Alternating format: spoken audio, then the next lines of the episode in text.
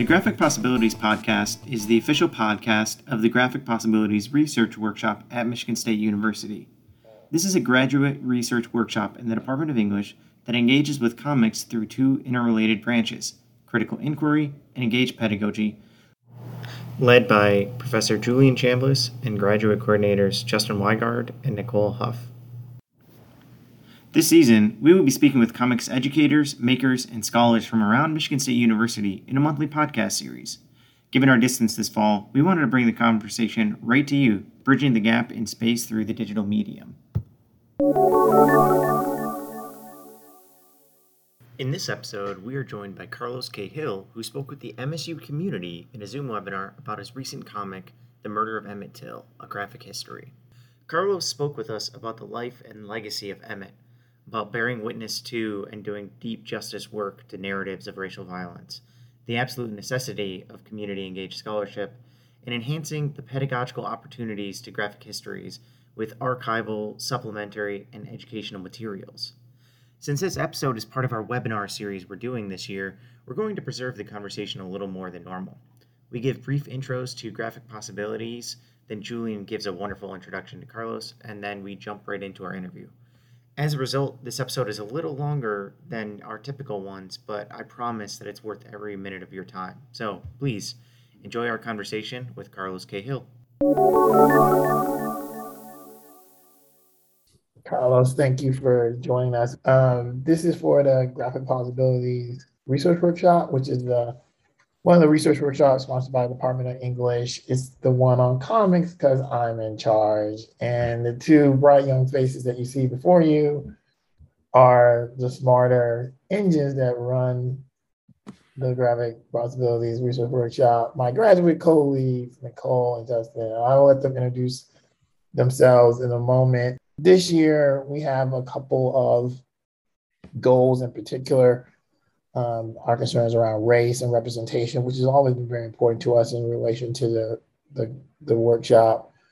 Um, we're also very concerned, as our department as a whole is, with anti-racist pedagogy or critical race questions around teaching in the classroom. And of course, because we see comics as a space to, to accomplish a lot of goals related to that, we've been very very dedicated to trying to think through a series of things this semester that we you know speakers that would be able to allow us to talk about that. And you your name was at the top of my list and the bosses agreed with me. And so uh, we were happy i'm happy to have invited you to the the to the Thank podcast you. right? Um, typically it is just a podcast. This year we also made the change of switching to a webinar format to give us an audience. And, you know, at the end of this sort of somewhat extended period, if there are questions from attendees uh, beyond the questions that we have, we will open, we will, we will be monitoring the Q and A and doing that and allowing those people to participate. So, um, I want to say hello to our attendees because we do have to um, and I really appreciate that. These are these are uh, friends of the podcast by default because you showed up there. but um, we're gonna get right into it after introductions by Nicole and Justin. So go, you go first, introducing yourself, of course. Uh, hi, I'm Nicole. Um, I'm a second year PhD student at the English department here. My area of focus is in like Afrofuturism, and I'm really interested in looking at representations of Black women in horror, including like just in pop culture generally. So um, comics kind of really falls in there for me.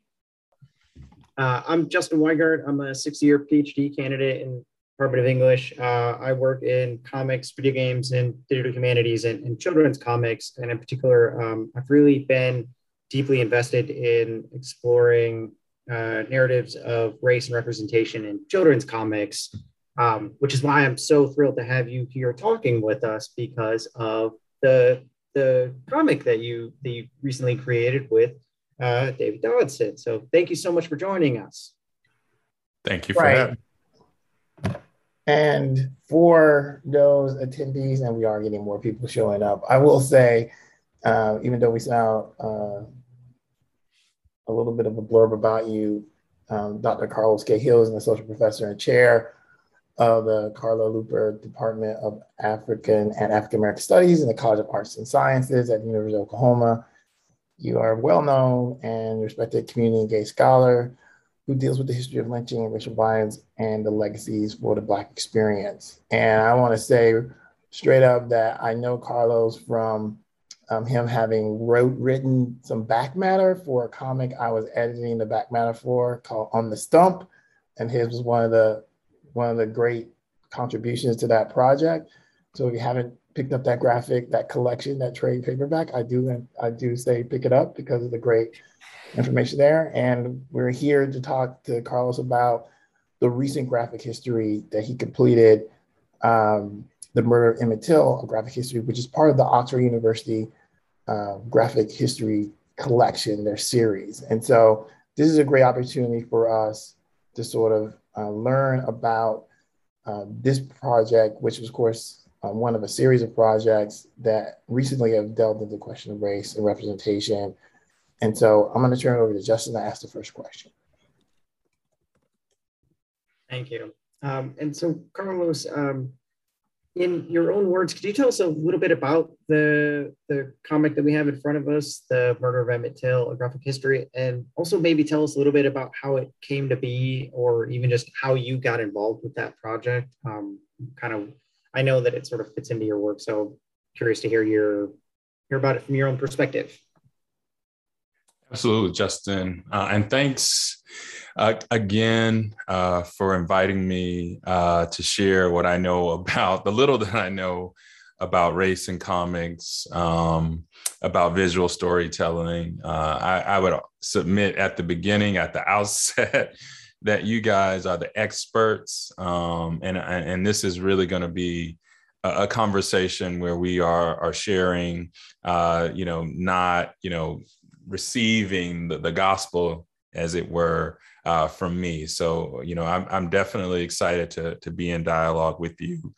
Um, you know, the Murder of Emmett Till, A Graphic History, um, is a book about the most well-known victim of lynching slash racial violence in American history, Emmett Till. Uh, and Emmett Till was a 14-year-old boy uh, from Chicago who had family in Money, Mississippi, or in the Mississippi Delta. And in the summer of uh, 1955, in August of 1955, Emmett Till went on what his mother believed would be a two week trip uh, to the Mississippi Delta, where she herself grew up. And in that two week, uh, that two week vacation or trip, Emmett Till for the first time would get to spend time with his rel- relatives without his mother and in doing so he would be able to co- truly connect with his family members uh, who still re- some of his family members who still resided in the mississippi delta and so uh, emmett till like many other children of his time you know who whose families had left the south fleeing racial violence would find themselves returning to the South to reconnect with their ancestral homeland. And so the Till story shouldn't be a story that we are talking about. He should have been a young man who was able to go and visit relatives and come back uh, without any harm done to him. But unfortunately for Emmett Till, uh, he was murdered by two white men for quote unquote whistling at a white woman and the the whistling at Carolyn Bryant um, sparked initially a search, but ultimately uh, a visit to Till's grandparents, or excuse me, his um, uh, you know to Mose right, uh, a relative, great uncle of Till, and they kidnapped Till and brutally murdered him and tried to cover it up uh, by throwing his body, um, weighting his body with a gin fan, a 75 pound gin fan, weighting his body down with that and throwing it in the Tallahatchie River and hoping that his body would never resurface. Um, and to their chagrin, it did come you know, literally come to light, come to the surface. And that the story of the Till murder told not just through newspapers, but through imagery um, is what sparked the civil rights movement. And so for the people who saw, for the, for the Black youth and Black adults, uh, as well as white adults uh, and white youth who saw an, the image of Emmett Till uh, in lying, body lying in casket, um, face bludgeoned by uh, two two white men who sought revenge for a quote unquote whistle, uh, an untoward whistle at a white woman. His image, right, became the image that sparked tremendous protests, outrage, but but I would say at its core, transformed a generation. So much so that the the, the 1950 generation, people who were coming of age, right, um, as well as you know veteran activists, were changed by what they saw. Right, they were changed by seeing the image of Emmett Till lying in casket, um, his mother draped over him in tears. Um, like that transformed a generation's commitment uh, to safeguarding Black lives, uh, especially Black children's lives from racial violence. And so that impetus, you know, you know, you know, taking Till's the the the, the imagery of Till's murder, but expanding that to try to understand how Till would have engaged and moved through the world. The challenge of thinking about that is what really propelled me um, to write um, the graphic history. Um, you know, I wanted to, instead of tell the story of Till with text, I wanted to do it with imagery, as his mother had sought to do with sharing one of the most heart wrenching and horrific photographs, lynching photographs, if you will, um, in our nation's history. She was generous enough and giving enough of herself, was willing to sacrifice to a certain degree so that other children didn't have, and other mothers didn't have to go through what she had to. And so, with that same kind of impetus, I wanted to, you know, use the visual medium to try to tell a powerful story that might spark change, social justice, even around Till's case today.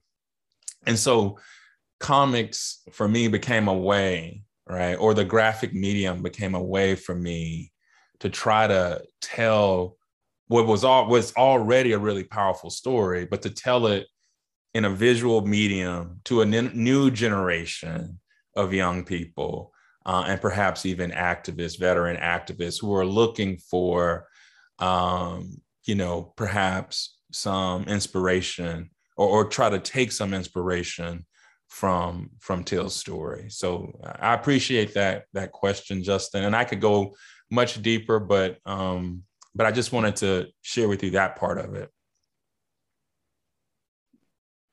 Thank you so much. Um, you were talking, you know, more about like a little bit about community engagement. And across your career, you've also dedicated your work to community engagement through things like teacher preparation, um, as well as critically studying historical narratives of lynching, racial violence, and their legacies in the Black experience. So I think there's a very strong through line between your monographs, Beyond the Rope in the 1921 Tulsa Race Massacre and the murder of Emmett Till. But I'd also love to hear your perspective. So, how does this graphic history um, fit into your overall work and trajectory? Yeah, I mean, thank you for for speaking that into uh, into being. Um, I'm certainly, if I'm anything, I, I, I, try to be community engaged. I try, and I, what I mean by community engaged scholar, historian, is I try to put at the center of my work, whatever research I'm doing, try to connect it, um, and not even connect it, put at the center of it the community, uh, community struggles, community visions for what this history means, uh, in the present, Um, and so, you know, the Emmett Till book uh, came along, or, or, or at least the idea of it came along as the FBI was um, after the re- FBI reopened the case into Emmett Till that had been a that had been lying dormant for nearly 50 years. Um, the FBI in 2006 reopened the case because there was, um, and rightly so, an argument that there were still people alive who had participated in the Till case. And if those people um, actually played a role, had a hand in either the murder or covering up the murder, those people should be held accountable. They should be brought, at minimum brought to trial. And so in the early 2000s, this was brewing. By 2015, um, when the, the investigation had been completed and an attempt to get justice for Till and Till family had kind of faltered, um, I kind of, you know, thought with the FBI's release of those records, it was a moment for us to sort of reassess um, what happened in that case. Um, why did why hasn't till to this day he or his family gained justice for what happened? And so it got me to thinking about you know 50 years or actually 60 years after the fact, what did we know new about the Till case that we didn't know before. And so, what came out of the book, or maybe the book shed some greater light on it, is that there were many more individuals involved in the Till case than just um, J.W. Milam and and and and and and Ron Milam, or excuse me, not Ron Milam, um, but uh, the Milam brothers.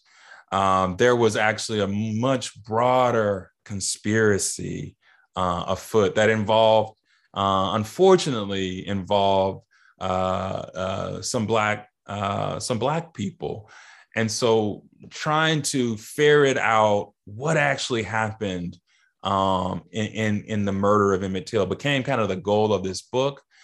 At the same time, um, I didn't want the the the search for telling a new story or even a different story that we had received across time and history to sort of take precedent.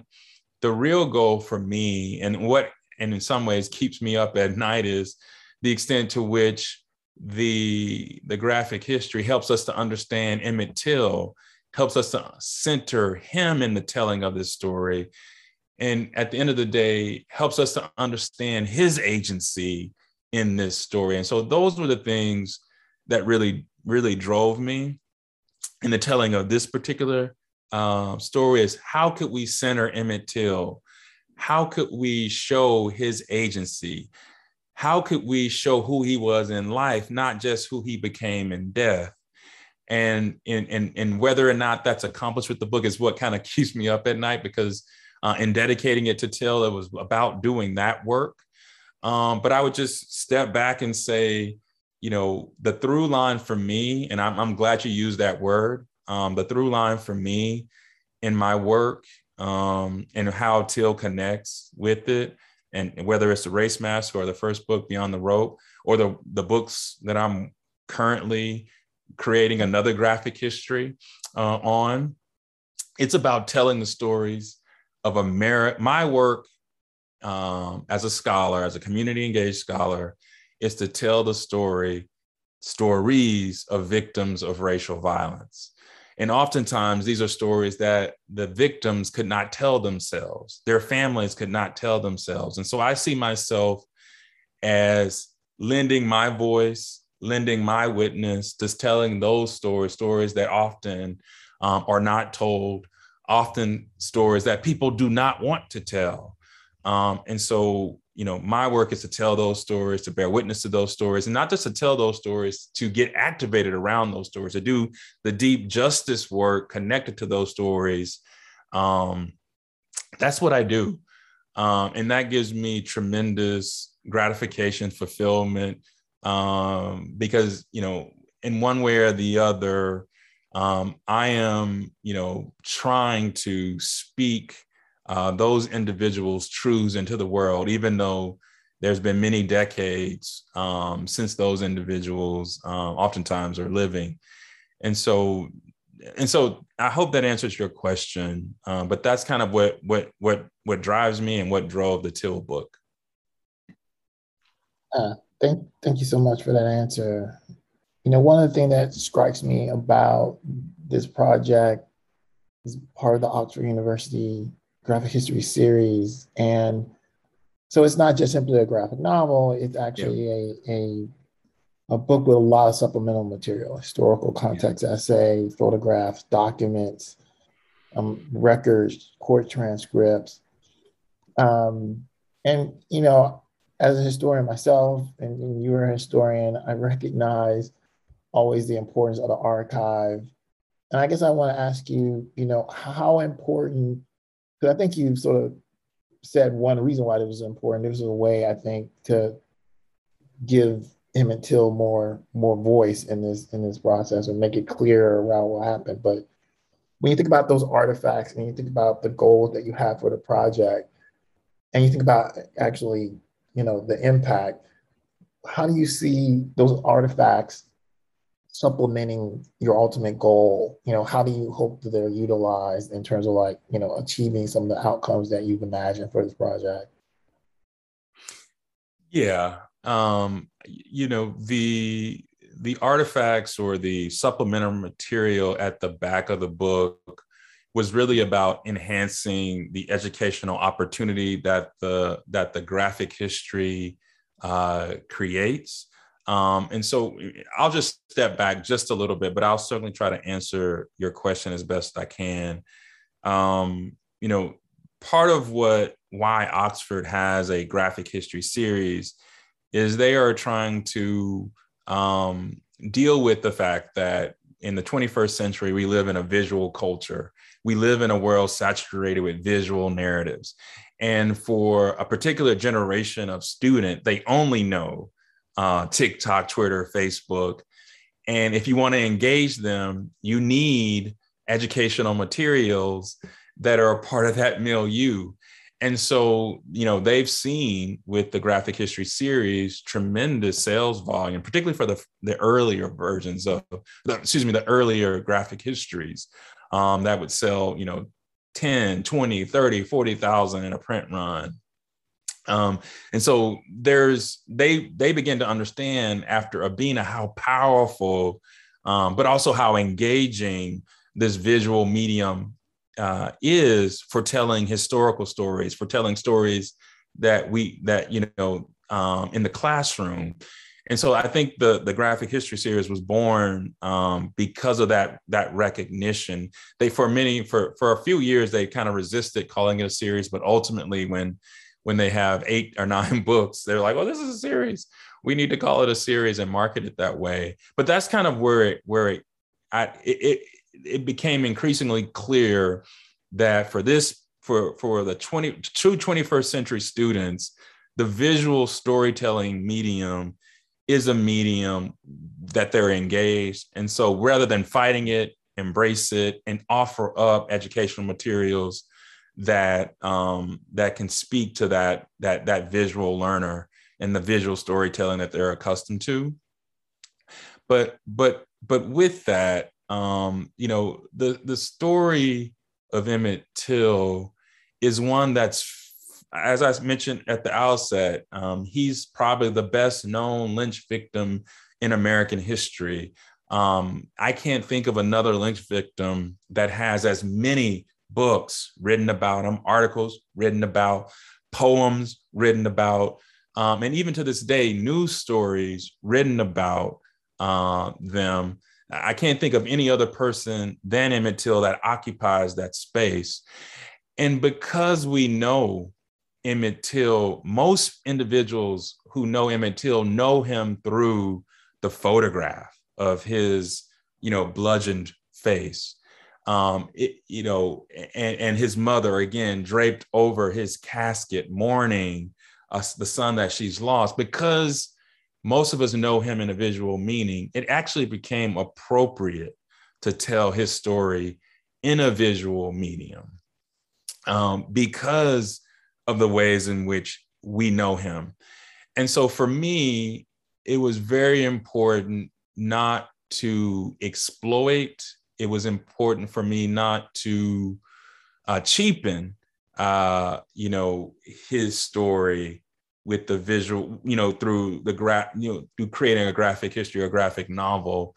It was really about enhancing uh, what we already know. And so, because that was the case, really, you know, from start to finish, trying to center Emmett Till's voice. And so, in the graphic history, the first chapter is really devoted to telling the story of how he arrived to, to the Delta and the whistling incident. Uh, and so the the whole in that whole chapter, we get to see who Till was. So often when we talk about him, we start with the photograph. We don't start who he was in life. And so it was really important for me in that first chapter to really focus on n- not just how he got there, but to show people who he was this prankster, this this person who had a zest for life, the person who sort of drew attention to him, uh, to himself, someone who was always the life of the party, um, someone who had gr- uh, great generosity, um, and, and, someone who uh, didn't like to see people treated unfairly, didn't like to see uh, injustice occur. And there's a couple of scenes that kind of gesture at that in that first um, in that first chapter. So for me, capturing Till's agency in the graphic history, but also in the in the um, in the supplemental materials. So because the supplemental materials are really about the stories that we told about Till, who he was in life, and so there again, I'm, I'm trying to center him, right, in the telling of this. I, I, what I wanted to avoid more than anything is that Till became kind of a, an accessory in this story or an object in this story, something that was referred to, but not um, directly confronted. And so, to the extent that, you know, the in the first chapter is kind of devoted to getting to know him and even after in chapter into chapter two and chapter three, the focus is still on on him. Uh, but of course, the events overtake it, and it becomes about uh, you know the trial. It becomes about the post trial. It becomes about uh, the quest for justice to the present. Um, but nonetheless, it was really about capturing his agency. And for me, and I'll just say this, um, you know, as a child, um, who read comic books, X Men, Superman, Superman, Batman, Image Comics. I became a comic book um, kind of connoisseur in the in the early 19 or late 1980s, early 1990s when when when when our, a group of artists and writers left Marvel Comics to create Image Comics, that was to me like the best time in comics because you had so much uh, happening but what attracted me, you know, in my youth to comics was the agency of the characters, right? There was no one balled up. Everyone was empowered, using their powers, whatever powers they had, to make a difference in the world, to change the world, to transform the world, either for good or for evil. But there was agency is at the center for me of comics. And so I wouldn't have if if if I would have deviated from that, that would have been, you know, sort of inauthentic because that's how why I came to comics, and certainly that's the reason for telling the story of Emmett Till anew, putting him at the center versus treating him as has happened as kind of an object in the story, not the subject and agent of the story.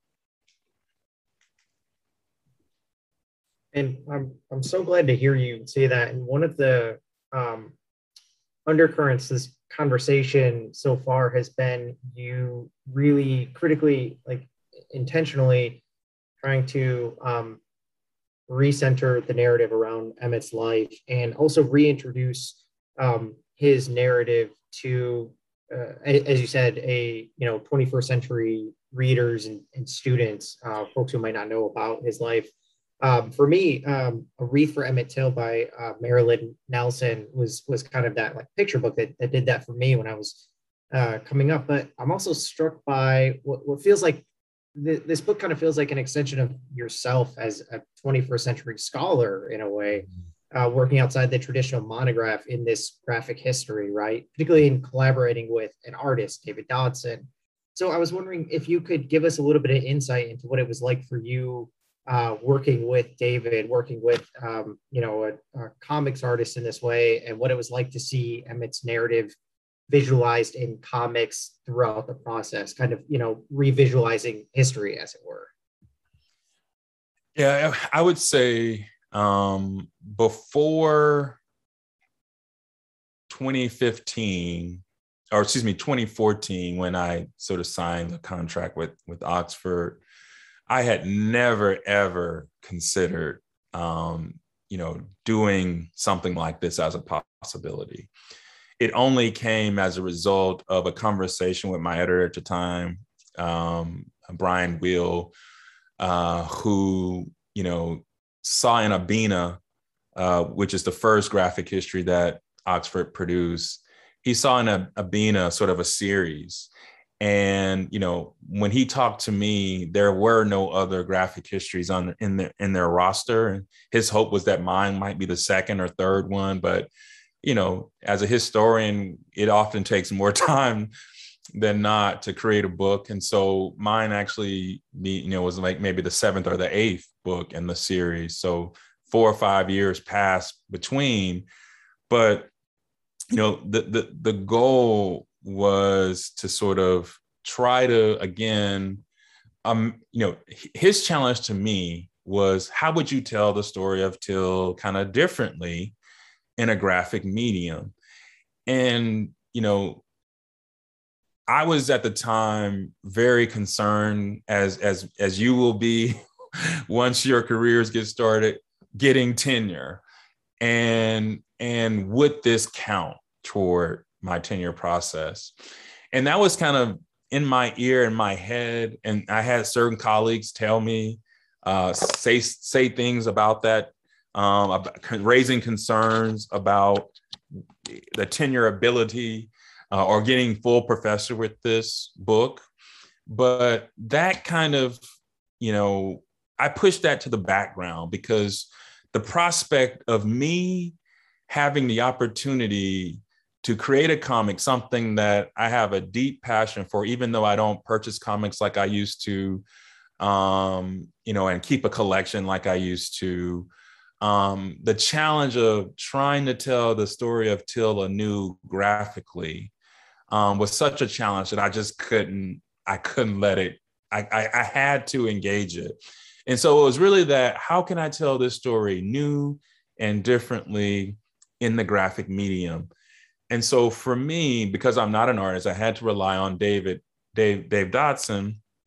Um, I had to do as I had to, it had to be crisp in my mind, crisply in my mind, so that I could translate that to him, so I could tell him how it needed to be rendered. And so I needed to understand this history much more deeply, perhaps, uh, than if I were writing just a monograph, because I was going to have to tell him what the 1950, what 1950s Mississippi looked like, what it felt like, what it sounded like.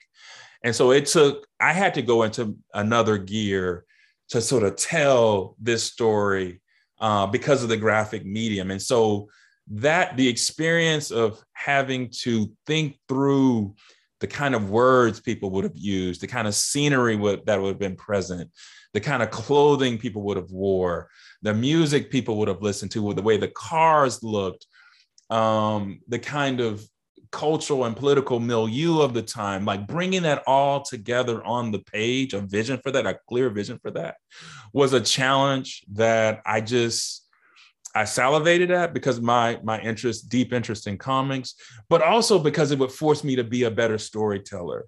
It would force me to actually create an arc, a story arc. And the, the good thing about you know writing you know you know writing a graphic history um, I had so much material to work with. I mean, there's great novels on Emmett Till that I've studied and, and, and, and taught that I was able to lean on.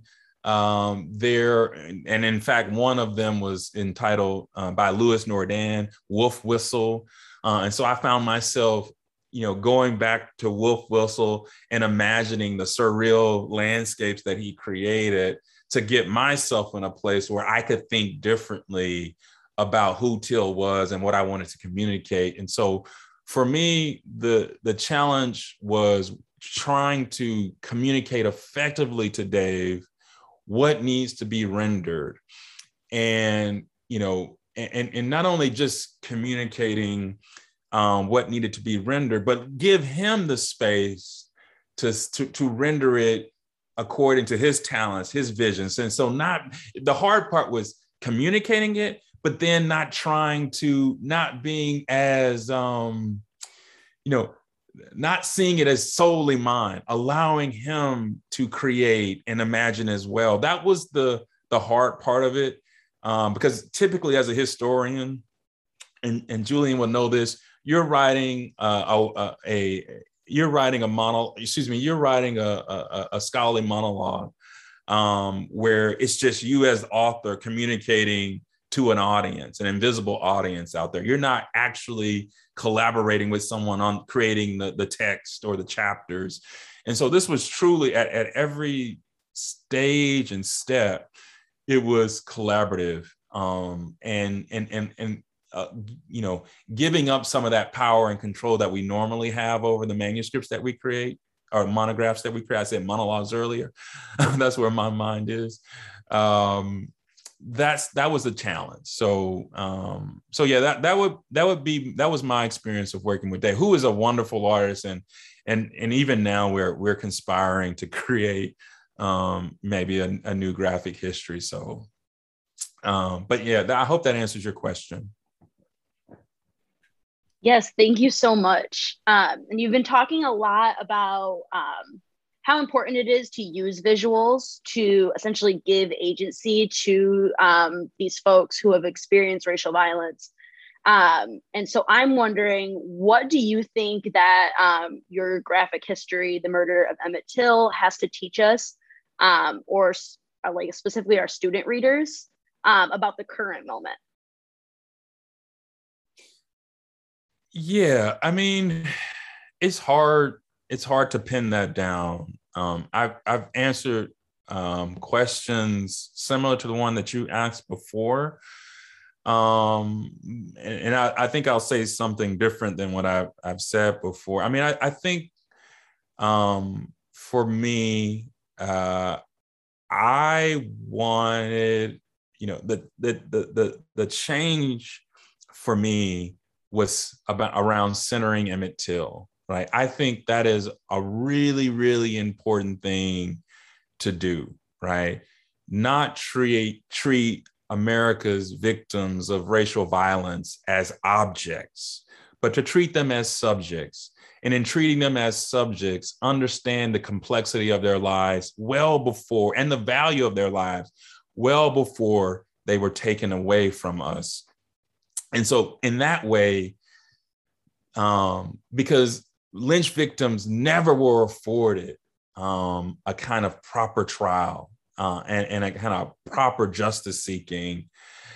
That justice work still should happen. We still should honor them. We should still tell their stories. That's why I'm so proud of Bryan Stevenson and the Equal Justice Initiative, the ways in which uh, the Peace and Justice Memorial has created sacred space for telling the stories of America's victims of racial violence, starting with slavery all the way to the present. That justice work still is important. Just because the case is 60 years old doesn't mean the justice work connected to it um, is not important today. And so for me, because I deeply feel Till uh, has become an object in his own story the justice work that I'm doing that students are become our students are a part of because they are engaging with it and asking critical questions around it is centering him, not the Milams, right? Um, not um, the, the, the lynching or, or the violence, not the photograph of Till, um, but Till himself, right? To me, that is deeply important. Um, and so for me, that's connected to the justice work, not just, you know, you know, uh, per- perhaps uh, putting in jail or putting in prison individuals who conspired to either cover up or participated in. Um, it's not just about providing reparations to the family. I think it's also the justice work is also about how we tell the story. And so for me, centering him becomes really important. But what but I think the other part of this question is to what effect? Why does this matter? Um, I think there's a way in which um, the victims of racial violence, past and present, just have become expendable, right? It's almost as if we are, a, as a culture, we are awash in stories, not just of racial violence, but violence in general. And as a culture, right, that's awash in violence. I mean, there's this astounding statistics um, that in, in, in, in October and November of last year, um, excuse me, March and April of this year, but also October and November of last year, where for 50 straight days in America, there was a mass shooting. And the ways in which that was not a story tells us everything that we need to know about our present relationship to violence and past racial violence. There's a deep, deep, deep indifference to violence and specifically racial violence in a way that the Emmett Till case, I hope, I hope, I hope, I hope, unsettles people, unsettling people to understand how a 14 year old boy 60 years ago, 60 plus years ago, could be killed for no reason. And this country has not found a way to provide even a modicum of justice for that family tells us everything that we need to know about the Black Lives Matter movement and why that movement, right, is trying to get us to understand some basic truths about this country, right? Emmett Till is at the center of, or should be at the center of our conversations about Black Lives Matter. Because until we can find the courage and the decency to to to to to render justice for Emmett Till, I don't think we have. I don't think anybody else has a hope, right? And so his story is crucial to us confronting this history authentically. And so, um, for me, for me, who will be teaching about Emmett Till uh, this semester, not teaching my book, but teaching Emmett Till, these are the tones that I hit. Like, if you want to understand Black Lives Matter, right? Uh, if you know, if if you want to understand Trayvon Martin, Tamir Rice, Michael Brown, you need to understand first Emmett Till. And if you can, if you can, um, if you can understand Emmett Till um, and the ways in which he became a rallying cry for a generation. I mean, the 1950s, uh, particularly the young folk created or who, who were coming of age in the 1950s, think of themselves as the Emmett Till generation, just like the you know individuals today see themselves as the Black Lives Matter generation, right? There's real synergy here, but I think we can understand how persistent and even intractable race and violence has been uh, and the ways in which we have we are indifferent to the suffering of black people and, and, and indifferent to actually confronting it we can understand that through till. And so that's my message to students. If you want to understand black lives matter let's start with emmett till thank you and i'm also um, incredibly thrilled that you are so mindful of educators and, and pedagogues. One of the sort of outreaches of our uh, research workshop here is critical uh, pedagogy through graphic narratives. It's our podcast and, and the webinar today is really aimed at comics educators and makers who look to bring these graphic texts into the classroom. Uh, like uh, myself, I'm going to be teaching this book later this week to, to my students. And so um, I'm really curious if you have any insights or advice to educators who want to bring this this text into the classroom like whether you think it would fit well in a, a high school setting, if it's a little bit more aimed at, at college classrooms. And I and I, I also kind of ask this because I know that you work with a lot of educators in the community too. So I'm curious what you know if you could. They're kind of like the middle ground audience for this, I guess. You know. Yeah, I don't know. Um, in terms of you know, certainly when when I was pitching the book and when the book is entering, you know, production and we're talking about how the book gets marketed. Um, we're thinking about college students, we're thinking about high school students, we're thinking about young adults in general um, as the primary market for this book. And I think, you know, I- am happy to see, um, you know, you, um, you know, uh, assigning the book in your class, and there's some others who've assigned the book in their class. I'm, I'm I'm tickled. I'm, I'm grateful that this book has found a home in, in some classrooms. Um, you know, for me, it was a difficult question about audience because I made up my mind at the outset that, and this is this is this is related to not cheapening what occurred even though it was going to be in a college classroom, potentially high school, middle school classrooms, maybe even uh, elementary. Um, what I wasn't what I wasn't willing to do is to change the content because of those different audiences, to tell a different story. I really wanted to tell an unvarnished story of the white supremacy, the white racism, the white prejudice, uh, and the white indifference that led to Till's murder, the cover up, and then the exoneration of, uh, of Roy Milam and J.W. Milam. And that meant me using, you know, the racist language of the day. That meant me invoking lynching very directly. That meant me even using racial epithets um, in the book because I did not want to. I did not want to give individuals a false sense of how this occurred and why it occurred. And so the the the the the culture of segregation, uh, which is a character in the in the graphic telling, had to be front and center, and I had to portray it in an unvarnished way. And I wasn't willing to compromise that because of the responsibility that I felt at telling Till's story, not just with him at the center, but um, capturing the true dynamics that brought it, um, that that that that created it. Um, I would have been doing an injustice to students to not use the racially inflammatory language of the Mississippi Delta, which I am from, right? And so it was it was not just about Till. I'm also from the Delta, and I have lived there and experienced this culture.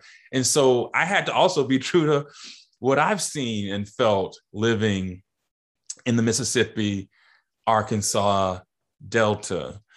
And so for for those reasons, I you know I wanted it to perhaps to to stretch it to be a book that could be read even uh, in, in middle school and maybe sixth, fifth graders, but I wasn't willing to change the content to do so um, because of my d- desire to tell Till's story authentically. The other part of it is, is that in choosing to tell perhaps an unvarnished truth where we put the violence and the racism at the center, and also one in which you are using or at least referencing racial epithets, it's important to do that stuff responsibly. And so at the end of the book, there's sort of a, and I have the book in front of me here. There is just a very short uh, section that's designed to sort of give educators some tools, some resources for how to incorporate the book into the classroom. Um, because if I'm going to say I'm going to tell this in an unvarnished fashion, I'm going to use words that are inflammatory, um, that that can create inflammatory responses or traumatic triggering responses. I need to give uh, the faculty or the educators the tools to have a conversation about it, not just say, here, here you go, do the best you can, but actually give some guidance and some tools. And so, um, you know, for me, you know, uh, who teaches on the history of lynching and racial violence, because it's a Trump, it's a, it traumatizes students in learning about this history. It triggers students and, in memories and experiences that they've had. It's really important to go into that with eyes open, with tools, with resources, and, and also uh, just being very clear with the students this is how this stuff is going to impact you, right? Whether you're conscious of it or not.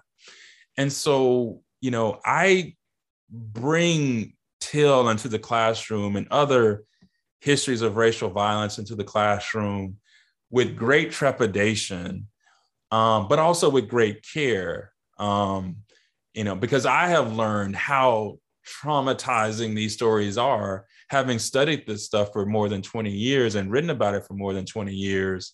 I'm still trying wrestling with how this stuff has impacted me. Um, and so I can only imagine what it is like for a student to be in this class without any resources, tools, right? Or the public picking this up without any resources or tools to deal with it. And so it became really important to to to say at the end of this book, and I wish I would have put it at the front of the book now, that this is a, this is hard history. And in dealing with hard history, we can't deal with it like telling stories of the Fourth of July or, or something else. Like we really are dealing with trauma. And this stuff triggers trauma in the present.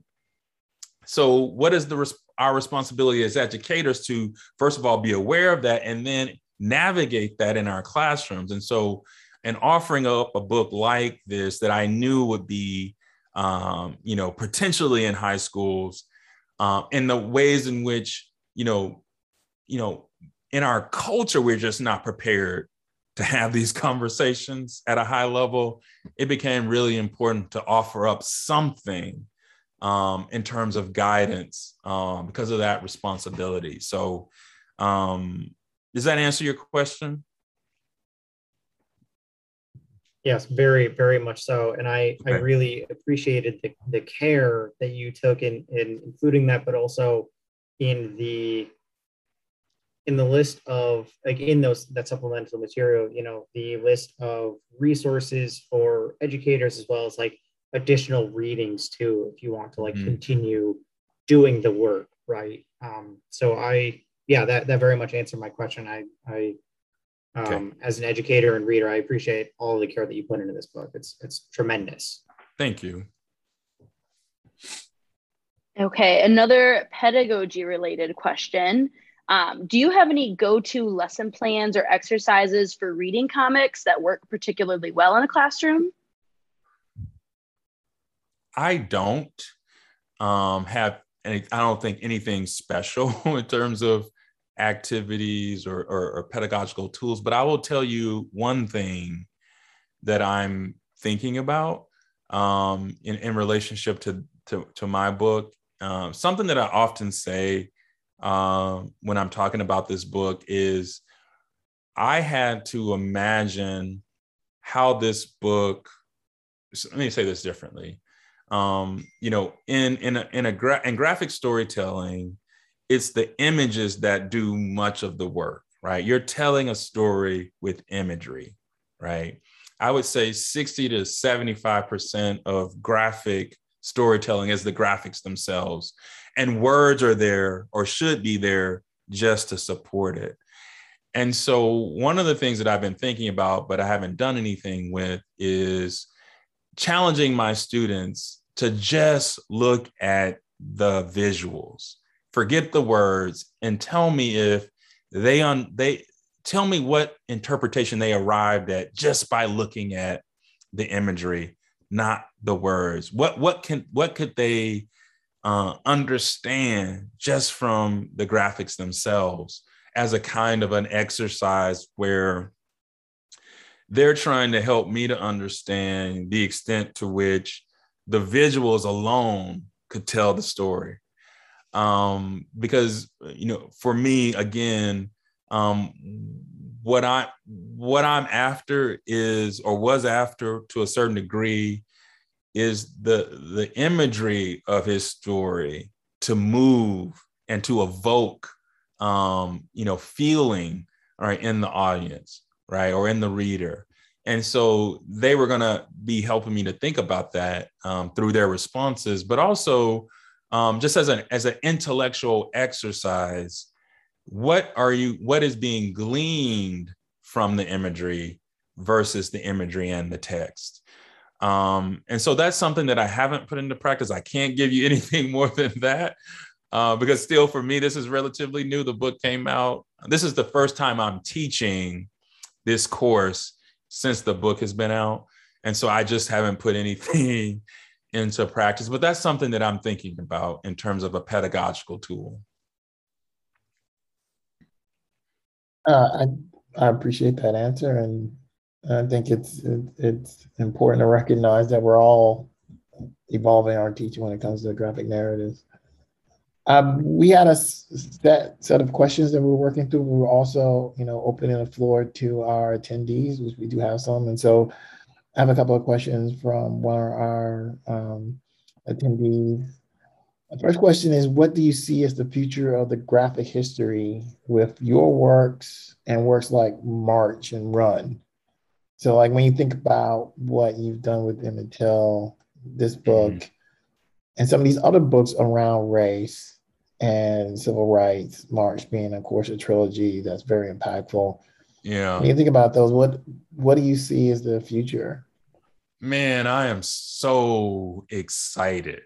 I am so, so, so, so excited. Um, I, I mentioned earlier that I'm a comic book fan.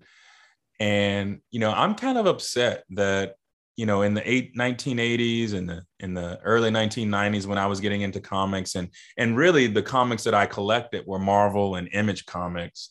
I collected some DC because of Superman and I wanted to have or Batman in my collection but it was really Mar- the Marvel universe um, that I was engaging in and trying to understand. And you know, just an aside, I was able to teach at OU, of course, race in the Marvel universe, and I can talk about that if people want me to. But I, I you know, looking back, I'm upset that I didn't get more exposure to comics like Black Panther. Um, didn't even know about Black Panther as a comic, even though I bought, duh, I mean, hundreds of comics as a kid. I mean, I had hundreds and hundreds of comics, and not one of them was Black Panther or, or typically of a, of a black, black, you know, black sort of uh, superhero.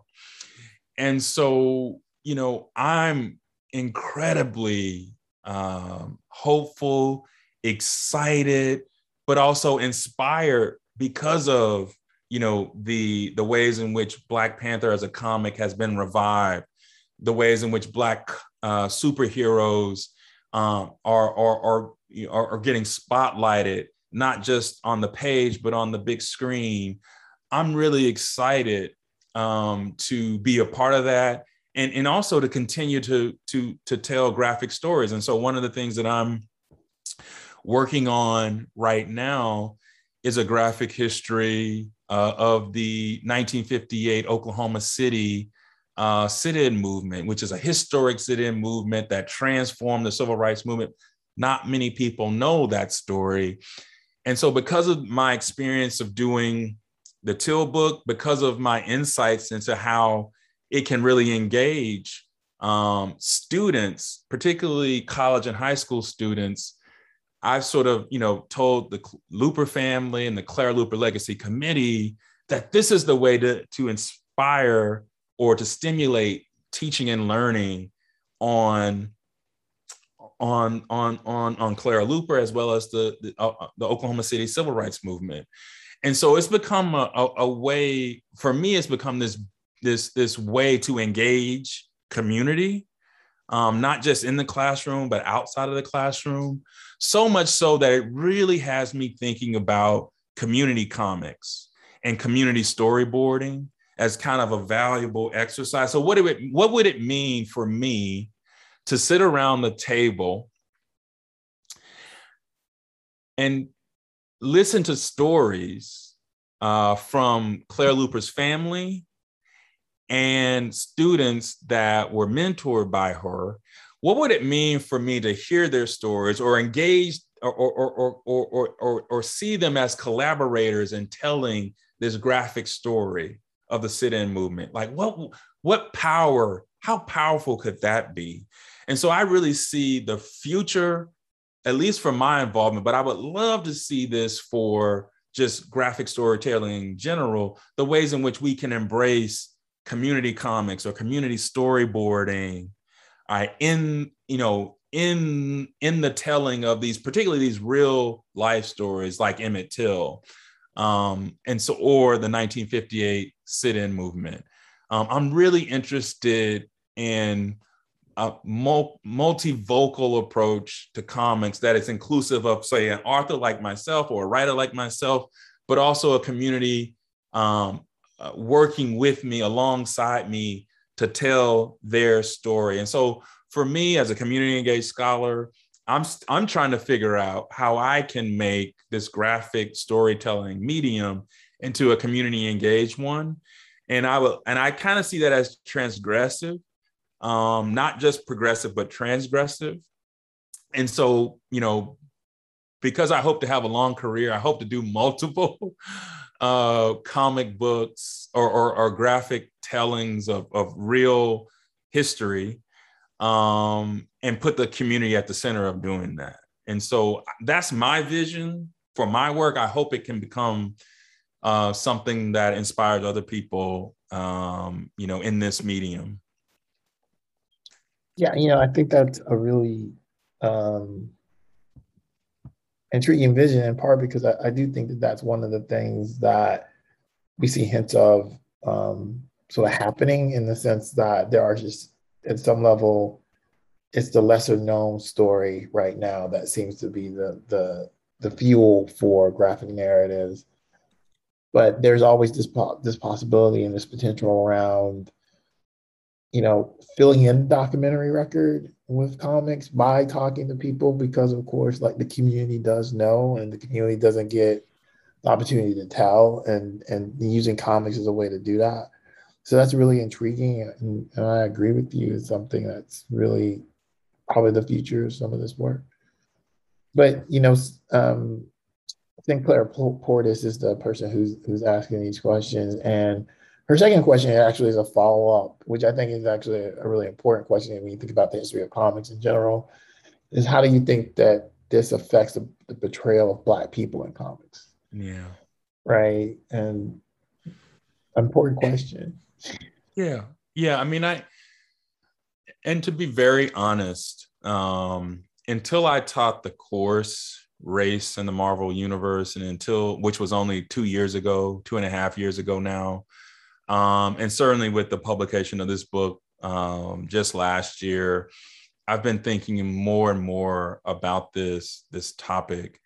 Um, and for me, um, you know, it was wanting to be thoughtful and very careful about race in comics and how it's, you know, at least how I was deploying it, you know, in my work and ultimately in the classroom.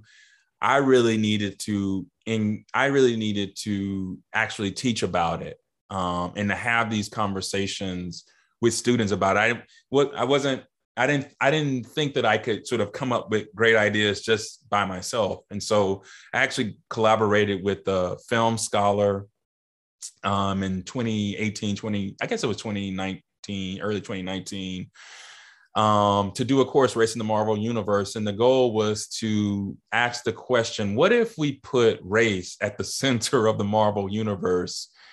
Um, what would it reveal? What would it tell us about America? What would it tell us about the Marvel you know the genre of comics that is created and so we kind of use as a test case um, black panther which is my my probably my favorite film of the last you know five or ten years um, thor which is a film that most people would not necessarily connect with race or, or dis- discourses around race but on closer inspection it's all about white supremacy and colonialism um, as well as Black Panther, you could make the same case.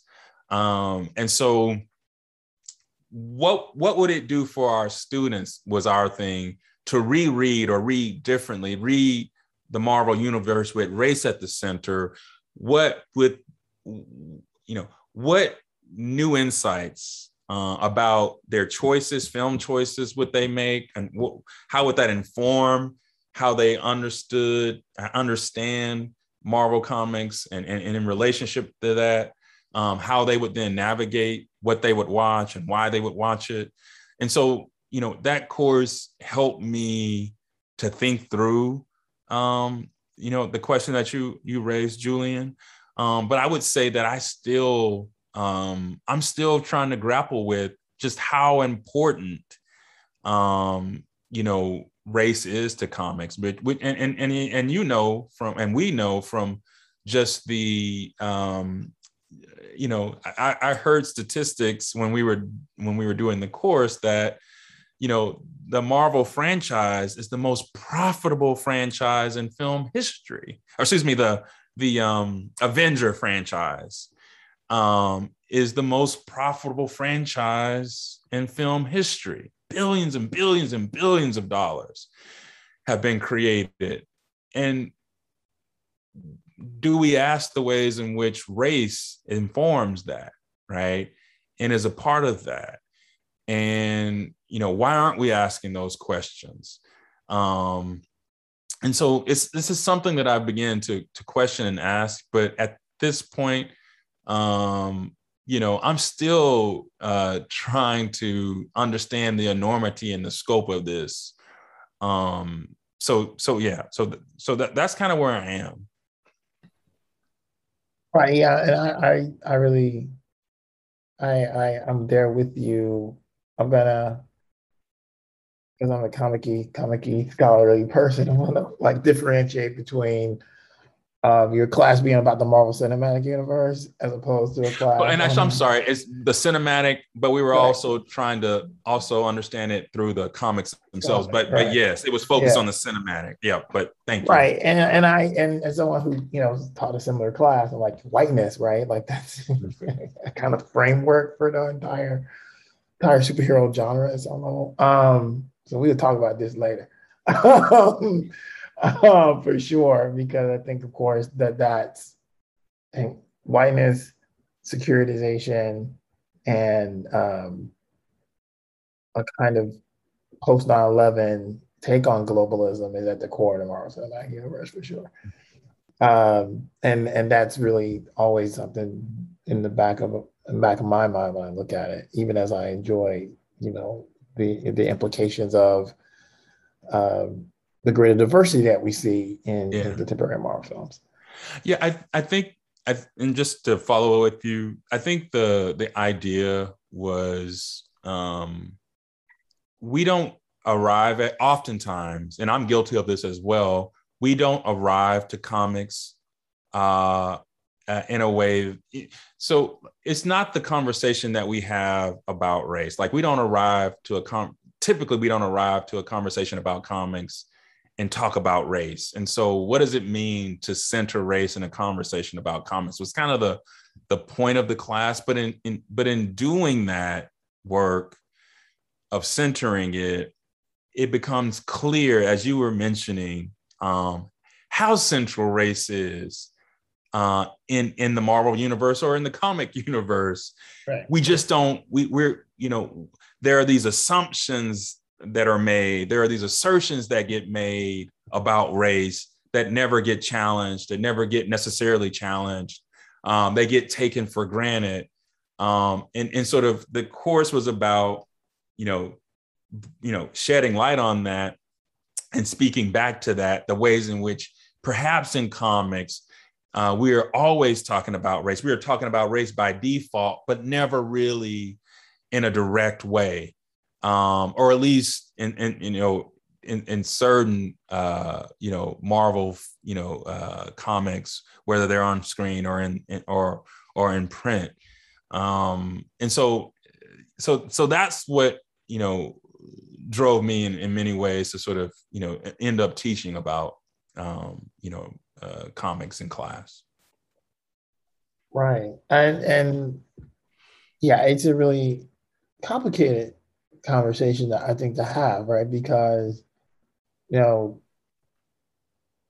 ultimately, race is at the the heart of American comic books in particular. Um, it's just that whose race is the thing that's shifting around, right? So if it's Jewish Americans and their identity, the the sort of marginalization associated with um, that they're facing the early part of the 20th century, you know, it, it's, mm-hmm. it's there. You just have to see it. And once you see it, you can't really not see it.